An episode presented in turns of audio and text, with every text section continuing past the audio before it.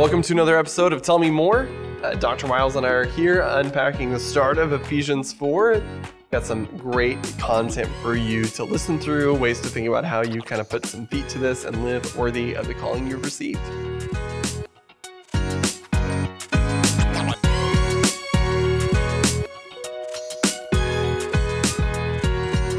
Okay, well, welcome to Tell Me More. My name is Luke. This is Dr. Wiles. Uh, Katie Reed Hodges is not with us today. I see that. Empty space, mm-hmm. but we will remember her. Mm-hmm. She's she's here, Yep. but not with us right now. Not with us today. So we had it's Wednesday. Full disclosure, Yeah. we uh We've had a week, we've had a week. haven't we? It's been a little chilly. Yeah. So, but Snowed in, iced in, frozen in. something like that. Yeah. Crazy. And um yeah, it but I mean it has been cold now. It Let's has be been. I appreciate my week of winter. Yeah, that's right. Yeah. This morning when I got up, we have a little a real shallow part of our pool. There used to be a hot tub there and took it out and it's just a little platform and it's only probably not about that deep. Well, there was just a sheet of ice and my pool's running and working, you know, but it was just frozen over. It's just been cold for so long. It doesn't circulate very well Mhm. right there. So I had to get out there and break up that ice. And I thought, my goodness, it is cold when your your pool is running and a part of it still freezes. Oh, anyway, but look at us. We're in here warm now, though. it is. It feels great, and we are here to talk about Ephesians. You Yes. preached a sermon on Sunday, Mm-hmm. and it's one body together. hmm Yeah, and we are better together. We are. You know, so our theme for the year together, and um, and really Ephesians four is kind of a foundational text for us. I'm going to talk a little bit more about it this coming Sunday, but this is the intro, if you will, to um, to that conversation. And um, I love this text. You know, I love how Paul has he spent these three chapters in Ephesians, kind of explaining to us everything God has done for us. It's um, it's I mean, my goodness, Ephesians one through three. Oh my goodness, it's so good. If you haven't read it, um, I would encourage you to read it.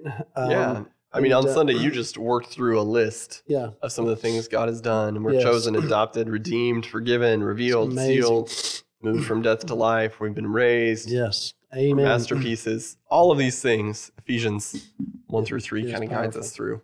And I love the in Ephesians 3, where in fact, it's the text that we're asking our people to reflect on this week about how through the church, God has chosen to reveal the manifold wisdom of God.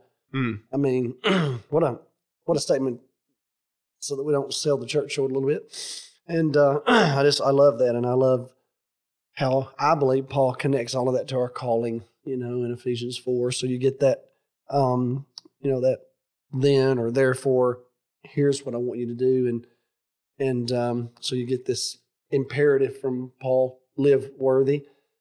And uh, but the calling of God is, I think, this is such a powerful, rich imagery, rich image. It's not because on the one hand, as I mentioned Sunday morning, those of us who are called in the ministry, we use that phrase, and, I, and I think rightfully so. We should. But in this text, it's everybody's calling. You know, no matter who you are in as a believer in Christ, you've been called, and that calling includes all these things He's done. So it's a, it's beautiful. It's rich, dense. But then the admonition now, be worthy of it. That's the, yeah, that's, Yeah. that's a hard one. You know, I remember years ago when um, Saving Private Ryan came on, came out as a movie, and um, it was it was pretty controversial when it first came out, just because um, they tried to capture some of the realism, you know, from World War II, and and uh, it was a, it was a pretty graphic movie, Mhm. But a lot of um, um, like Green Beret and I don't know, just a lot of military people quibbled with the end of it because when you get to the end, you know, they've these soldiers have saved Private Ryan, and because his brothers have all been killed, you know, at war, and kind of the, it's kind of the picture. But at the very end, Tom Hanks tells him, "Earn this." In other words, all these guys died to rescue you. Now earn it.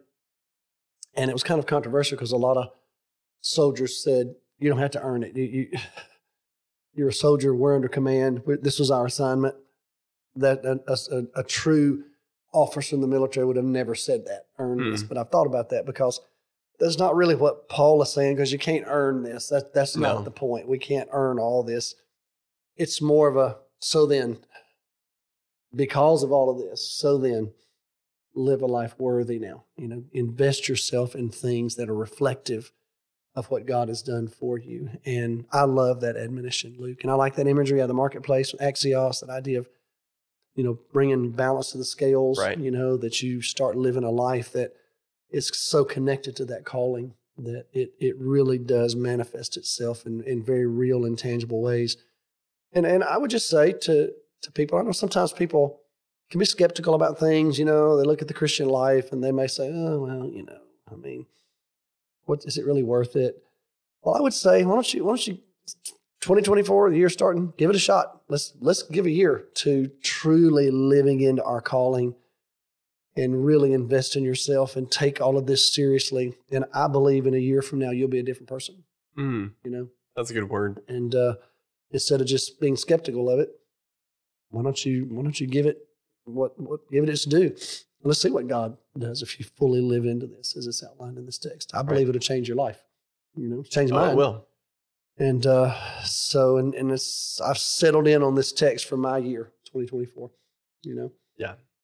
And um, As I think about this passage and this phrase, you know, live, live worthy of this calling, one of the things you said reminded me there's a theologian named Dallas Willard, more philosopher. I don't know what you call him. mm, But he has this really line. smart. How about that? A very smart Yeah. man Yes. who was faithful to Jesus. yes. Uh, he once said that grace is opposed to earning, not to effort.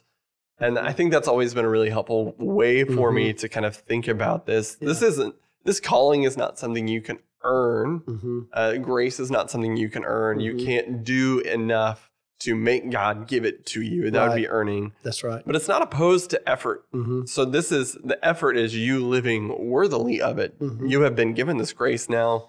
Now put in the effort. Live Right. a life that's worthy of this. And so you talked about how this is the ethical section of Ephesians. Can Mhm. you can you maybe talk a little bit Mhm. more about what that means Mhm. when we say that a passage of a letter in the New Testament is an ethical section? What do biblical scholars mean? What do we mean when we say something like that? Yeah, you know, it's, not uncommon in Paul's writings for him to um, develop some type of a theological argument or make a theological case. And then he will take all of that and say, now, therefore, do this. So here's the application that kind of the ethical demand on your life based upon what you've learned theologically. You know, you have this uh, in, in Romans, you know, you have this incredible grand scope of theology, Romans 1 through 11, and you get to Romans 12, and Paul says, Now, offer up your bodies a living sacrifice. You know, after all of this, after everything you've heard. And then he starts describing the ways to live this out. And that's what you find here. It's you enter the ethical section of the letter when Paul starts giving you the the demands, if you will, of what all this theology now means in your life and how it's supposed to impact you. It's kind of it's the obedience section, you Mm. know. So you've got the rationale first. Look at what all of God's done, stated so beautifully, and and in some ways almost poetically. You know, these prayers that are in Ephesians are, beautiful, poetic masterpieces to me. And now you get down kind of to the nitty gritty of this. This is the so what of the text. You know, okay, so what? Well, okay, because of what God's done, now here are the ethical demands that that truth places on you. It's kind of like uh, once you learn something, you know, you're accountable now. Right. And so I remember years ago uh, when I was a young pastor, I was in Tyler, and uh, Paul Powell was the pastor at Green Acres Baptist in those days. And Paul decided um, he wanted his church to be more missional, more personally missional, and and uh, this was back when mission trips were kind of just really becoming in vogue, so to speak. It sounds strange to say that now, but I mean there was a time when that's just not what you, You just did. didn't do 'em. Yeah. So so Paul went on this kind of vision trip with one of the missionaries that they knew that had grown up or come out of their church. And he said they were in the car, and this missionary said, okay, they were driving. And, so the missionary pulled the car over and said, okay, now when we make this next turn, I'm about to introduce you to just the overwhelming nature of our work here. And he said, I just need you to know the first time that I saw it, it, it overwhelmed me. He said, but I want to say to you, do, do you want to see it? Do you, I mean, I know you've flown down here. I know you've talked about want to see everything, but do you really want to see where we're about to go? Because, and, and Paul said, what, what do you mean? That's why I came down here. And the guy said, well, the thing is, once you see this, you're going to be somehow accountable for what you do with it because it's just overwhelming and the need is great. And I just, I would rather not even introduce you to it, you know. Um, but if you're going to see it, I'm just telling you, it's going to weigh on you. And and Paul said it was a life changing moment. He said when they got into this community and he started seeing place after place after place where the needs were so great and there were just the harvest was plentiful, but the workers were few. Paul said, I went back home and said, I got to live with this now. I can't, I can't, I can't mm-hmm. unsee what I saw. And it led him to lead his church to become this incredible mission force that it really is still to this day, actually. But all that took place because of that kind of that encounter. It was almost like he walked into Ephesians 4, literally, like, okay, now therefore, you've got to do something. So I think about this, I think that's kind of how I read this. Paul says, here's what's happened to you, here's what God's done for you. it's amazing, it's incredible, it's more than you'll ever understand. Um, but there's enough of it that you can't understand. Now, obey, live, apply, make an effort, take time to consider and weave this into your life. And so these ethical sections in the scripture, that's where it becomes demanding. You, are moving from information to transformation. Really. Right. So that's what I would say. Yeah. So I think about Paul's world where he's writing this. We know that this is kind of more of a circular letter to a region, mm-hmm. not necessarily specifically to the right. church in Ephesus, but right. if Ephesus is its epicenter, yes. right. then it is a deeply entrenched pagan territory. We know that Paul has lots of conflicts there with silversmiths, right. and the gospel enters, and there's it immediately just gets embroiled in conflict in mm-hmm, Ephesus. Mm-hmm. Uh, Ephesus, if you know your Greek mythology, is the home of the temple of Artemis, who's the goddess of virginity, the hunt, the moon yeah. et cetera, et cetera. Very important. Very important, influential, powerful cult, mm-hmm. mainly made up of women, which is probably why we get some of these interesting commands in First Timothy, mm-hmm. also written to Ephesus. Mm-hmm. So Paul writes this kind of ethical section, and he encourages believers to live a certain way in Ephesus. Mm-hmm. So now I want you to put on your Paul hat. and if you sat down today at your desk mm-hmm. and you wrote a letter Mm-hmm. Uh, and you were getting to the ethical section mm-hmm. to First Baptist Arlington. What right. would you write in that wow. letter? wow, that's a great question. Um, well, I think probably one of the images that I have for the believers in Ephesus is um, almost on, on every level, they're going to have to swim upstream because the onslaught philosophically, spiritually, if you want to call it that, is so overwhelming in a town like that. They're just dominated by their worldview that is so mm-hmm. entrenched in paganism. And uh, and so if you're going to live as a believer, almost every arena of your life is going to feel a little out of sorts with the culture you're in. And so I think that's probably what what I would say. What I, one of the things to me that's beautiful about this is Paul he has the you know these first two or three chapters is so grand and uh, grandiose, if you will. I mean, he talks about you know you've been chosen in Christ before the foundation of the world. You know, there's this cosmic kind of perspective.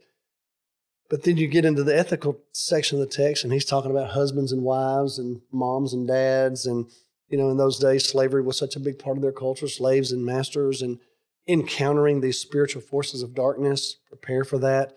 Um, learn how to live uh, in in true spiritual power, real spiritual power, not being led astray by by this pagan views, if you will. So I think about my culture.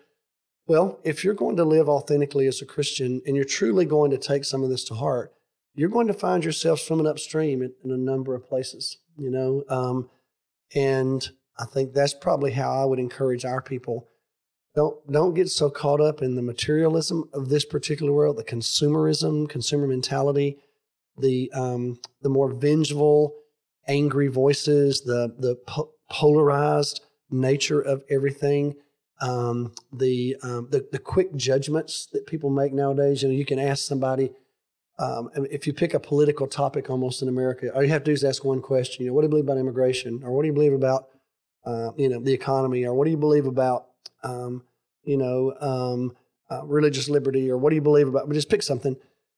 It's almost like you answer one question and whoever's a- asking the question immediately knows, oh, you know, you know, you're either one of us or you're not one of us. So that that constant us versus them that just seems to so permeate my society. Um, the quick judgments, the um, the the willingness to abandon people uh, and and forsake relationships. Yeah, I mean, there's just an onslaught of, of of cultural pressure and power that's just so prominent in my society. And now all of a sudden, I'm I'm trying to challenge people to live and be gentle, you know, and Mhm. and be patient and to put up with each other, as this text says, in love, to actually have love for people that's a choice of the will, not based on what you get out of them and what you think they can do for you, because that's so often how love is characterized in my society. Man, this will really work if you get are you getting anything out of this? Yeah, Paul's You know? going against transactional Yes. relationships, Yes. unless you think transactional relationships are just part of our society. They're part of his too. They were. And so I think, so I look at it and I would say, if I were writing this, I'd probably address some of those issues to say, okay, right now you're going to be tempted to be caught up in just a swell of, you know, like I said, quick judgments, condemning attitudes, um, snap judgments, quick decisions, consumerism, materialism, finding your identity in so many of the wrong things, and moving from relationship to relationship, having no deep stability in your life.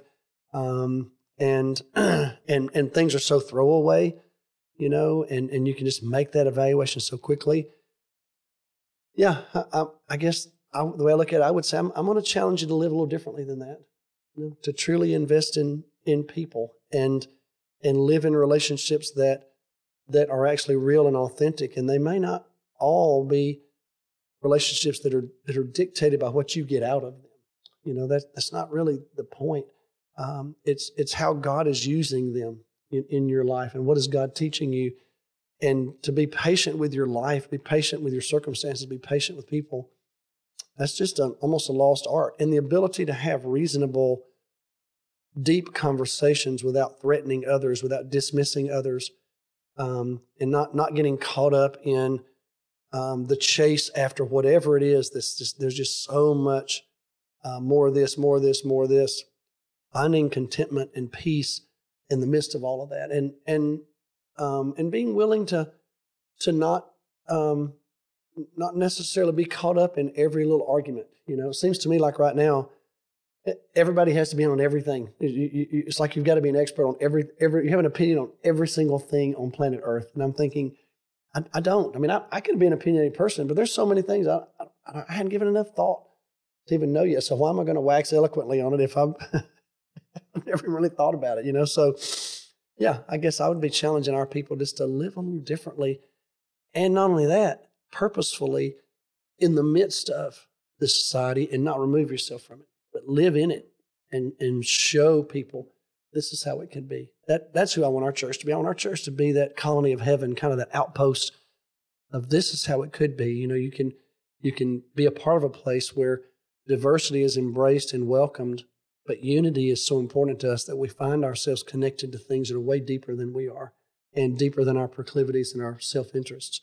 Um, and so, yeah, um, I mean, it's a tall order, you know, I think, to try to live as a Christian um, in this society. And, and I, I think that, too, it's a little different than when Paul was alive. You know, Christianity was such a minority then.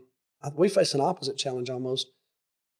And that is, what's it, what's it like to be in a somewhat of a Christian majority country, if you will, because we still are. Um, but but the but the Christianity becomes, at least to me, it seems to be becoming more shallow, um, more opinionated, more polarized, and unfortunately, I believe more politicized.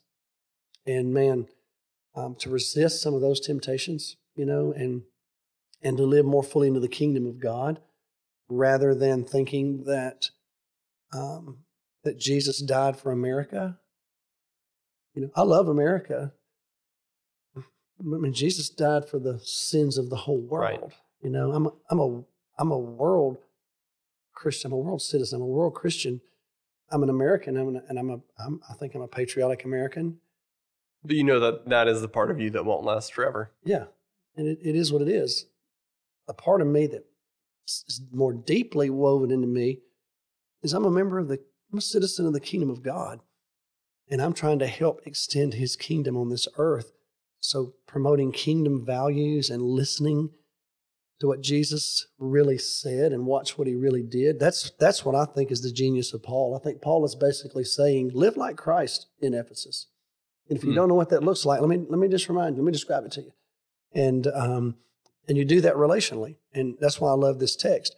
But it's rooted theologically, where he goes and says, There's only one, there's only one Lord, one faith, one baptism, only one body. There's a depth to our connection.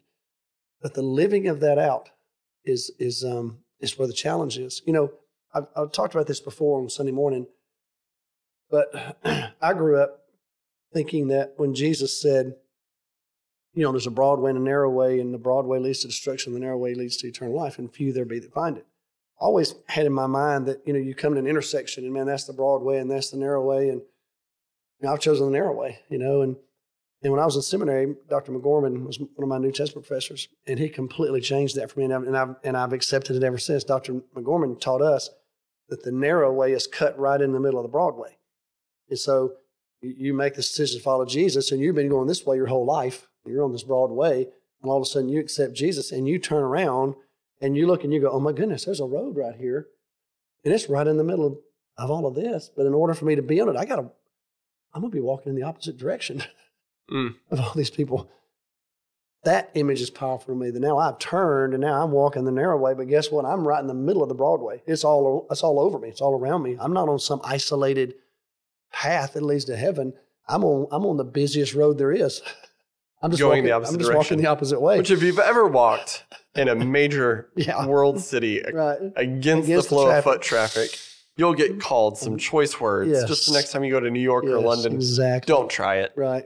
Um, So think about it. And and the constant temptation to get pulled back onto that broad way, or at least to give it consideration or to pause my progress and at least maybe even enjoy some of the sights and sounds. I mean, there's so many ways to go with it. But I just have that image and I want to encourage our people. Okay, if you're on this narrow way, you're not disconnected from the Broadway. You, you can't do that. You're living in the midst of it, but you're actually going the- a different direction. yeah, this is against the tide. Yes, it really is. And so, why do I believe X or why do I act this way? Well, because it's what I think the Bible teaches. It's what I think Jesus would have me do. And I get it.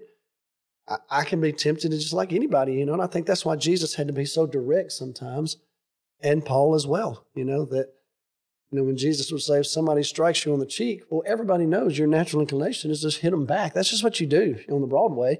And Jesus says, well, you know, I tell you what, why don't you go ahead and send a different message and let them hit you on the other cheek? Well, what was he talking about? Was he saying, you know, you should, if somebody's attacking your family, you just kind of lay down? No.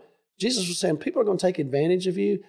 And what's going to happen sometimes, and, and you're going to have to be big enough to go, you know, maybe I can show you a different way. I can break the cycle of vengeance and Mhm. revenge. You know, I can actually do that. And here's how I do that by not by not responding in kind. Well, now wait a minute, Lord. That's, that's not going to work. I mean, this world is built on in kind behavior. You know, come on, man. And the Lord's like, well, no, actually, uh, you can you can help people break a cycle in their own life that they don't even know they're trapped in. But somebody's got to show them. Somebody's got to lead them. Well, Christians, that's why that's why we're here. You know, to help bring people onto that narrow way. My, what I would love is to see that narrow way just be overwhelmed with the people that we bring to it, because they're they're able to see us too. You know, and, and it's not like it's just this straight path. I mean, it's filled with all these intersections, and you're meeting the same Mm. people all the time. You know, I mean, it's it's it's dicey and winding, and and it's got all kinds of twists and turns and ups and downs. Um, but my picture for my people is, you're on that narrow way, okay? well, live like it. Just just live like it. Take these take these admonitions and apply them, and let them become kind of the standard for you. I think that's the other thing I would say to my people in Arlington. Choose the right standard and don't don't sell yourself short. Don't don't choose yourself. As I said Sunday morning, if I use myself as a standard, I'm man, I'm doing great. But that's not the standard. Jesus is the standard. His expectation, that's the real standard. Well, that's going to call me to a better, higher life, you know. And um, and the good news is God has provided me for it, and He's put you on that road. And and you and you Yeah. and you and you and you. You got to run this road And as together. you talked about, we want to Yeah. break that individualism. This is not Yes. something you do alone. Yeah. So if you, you We're know, together. are on the fence about being a part of church, Yes. That's why I say give it a try. you don't follow Jesus alone. Yeah, give it a try. Get, give the church a try. Get in there with people who who have these same kinds of convictions and and desires, and and they're rooted in in godly motivation. And find your way together. you know, because we need each other. And I know that for me, um, I I need that. Um, I need that feedback. I need that encouragement. Sometimes maybe even admonishment of um, am I am I really doing this in the right way? You know, I, I think there have been times in my life when I've had fellow believers. You know, when the Bible says that the something like faithful are the wounds of a friend. In other words, you know, somebody who truly cares about you and who really has your best interest at heart. If they speak a word in your life that's somewhat corrective, it may wound and hurt a little bit, but actually, in the long run, it's for your own good. It's for you to become better and more equipped to live this life. That's why I think the church is such a beautiful thing. You know, we, we're called to do it together. We can challenge each other, encourage one another. I find great strength in that. I love, I love being a part of the church. I love Sunday mornings. You know, I love to see my people. I love to to watch them. I love to do life with them. I love to see them out in the wild, as I would call it, in different places. Um, and uh, and it's it's an awesome thing to feel connected. I think that's a beautiful thing for me, Luke. I, I love the connections that I have because of my life in the church. And you know, I, the thing about it, I started doing this a long time ago, and um, well, we've just been going through a, a challenging time in our family. Our daughter's had uh, cancer, and and you know, we have received notes, encouragement, gifts um, from people in our former churches. You know, who who love us. You know, we love them. We're, we may not be serving with them right now, but we did life with them. You know, for a while, and it meant something to them. And so when they found out this is where we are, we start hearing from them collectively. Sometimes groups of them would say, "Hey, I want you to know tonight we're here on Wednesday night at our church, and we just had a season of prayer for Hannah and for God to Mhm. bring healing in her life." Why do you think that makes me feel as a dad, as a as a as a as a pastor, as a Christian, to know It's wonderful. that yeah, here's this group of people and in these other places, uh, people sending us all kind of gifts and hey, not sure if Hannah would want this, but decide to send it to you first, and then maybe you can share it with her. And um, you know, it's the people of God, you know, and it's and so on those days where you wonder, and why is this happening? Are we going to get through this? It seemed like every time I found myself in one of those places, the church reached out to me, you know, and let me know, hey, you're not you're not doing this by yourself. You know, you're not on this road alone. We're with you. And there's just great comfort and strength in that. And it's meaningful because it's powerful. You know, they're they're not just holding my hand, they're also um, interceding before the throne of grace on my behalf. Well, come on, man. That, that kind of stuff matters. You know, God, God, the Bible says the effectual prayer of a righteous man availeth much. The old King James says, I mean, God honors the prayers of his people. You know, and I think about some of these faithful, godly people, notes we've gotten from some saints of God who I know when they pray, it matters. And um, that's the kind of people that we've heard from. And Mm. so, yeah, we're, I would tell you my family right now is better because of our life in the church, in, in spite of what we have been through, than we would have ever been doing this by ourselves, you know, not, not, not even any comparison, you know? And so, yeah, the church is not perfect. It is filled with imperfect people. But if, if we're all on this narrow way together, I, I believe we make headway, you know, Hmm. and um, and make a difference. So that's probably what I'd say. So if you're going to, that's a long answer. that was a good answer. So Um, so if you're going to tell someone one thing to do to make headway on that narrow way, what would you tell them? What's your so what? it'd probably have, have a couple of prongs to it. First, I would say get deeply connected to Jesus. Just just give time to walking with Jesus. You know, I just think that um, you know, when when the Bible says in, in Second Timothy, I mean Second Peter rather, Peter says uh we were eyewitnesses of his majesty. We're up on that mountain. It's referring to the Mount of Transfiguration. Well, that phrase has just stuck with me for a long time, Luke. You know, to be an eyewitness of the majesty of Christ. In other words, I've got to experience it myself. So I would say give some attention to learning how to walk deeply with Jesus, listen to his voice. So that's one thing I would say. And then, then I would say, secondly, choose. I'll tell you one things I've done for 2024. I've chosen a passage of scripture and just said, okay, I'm going to live into this in 2024. And for me, it's Ephesians 4 1 through 16. I've said, all right, I'm going to camp out in this text and I'm going to be comparing my life to this text. And this whole year is about me being that right there being, I'm looking at Ephesians 4. so if you're not if you're not watching this, if you're listening to this, I'm pointing at Ephesians 4. That right there is my is my guide for 2024. So I'm a shepherd. Um, I'm a teacher. Um, I've got a little bit of apostolic tendencies in me. Um, okay. Well, guess what? I'm supposed to live that out so that the church will be built up. Everybody doing his part. I'm, I'm going to evaluate myself this year. How, how am I doing that? How am I living into that? My own life as well. Um, I look at these passages like putting up with people, bearing with people, loving, being patient, being gentle. So I would say find a text in the scriptures authoritative in your life and give energy to it for a year. See what happens. It's a good word. So, so some, so I'll I'll invite y'all and your people that are many people listening to this or watch this. You're my church members. So if you want to be praying for me, just go go read Ephesians four one through sixteen and go. Okay, now my pastor, that's what he wants to live like this year. That's exactly what I'm. So I'm, I'm kind of exposing it to everybody. That's what I'm focusing on. So I think walking with Jesus, find a text that you can just say, all right, I'm to live into this for a season uh, and go deep with it. That word. to me is a life changer. And third thing I would say is share that with a, some fellow believers. So I'm going to share this with the people I'm close to so that they can help challenge me in it. Mm. I think that's a great answer. Mm. Well, thank you for listening, everyone. Mhm. It's always fun to be with you. And we will be back next week with Katie. Amen. So thanks for joining us.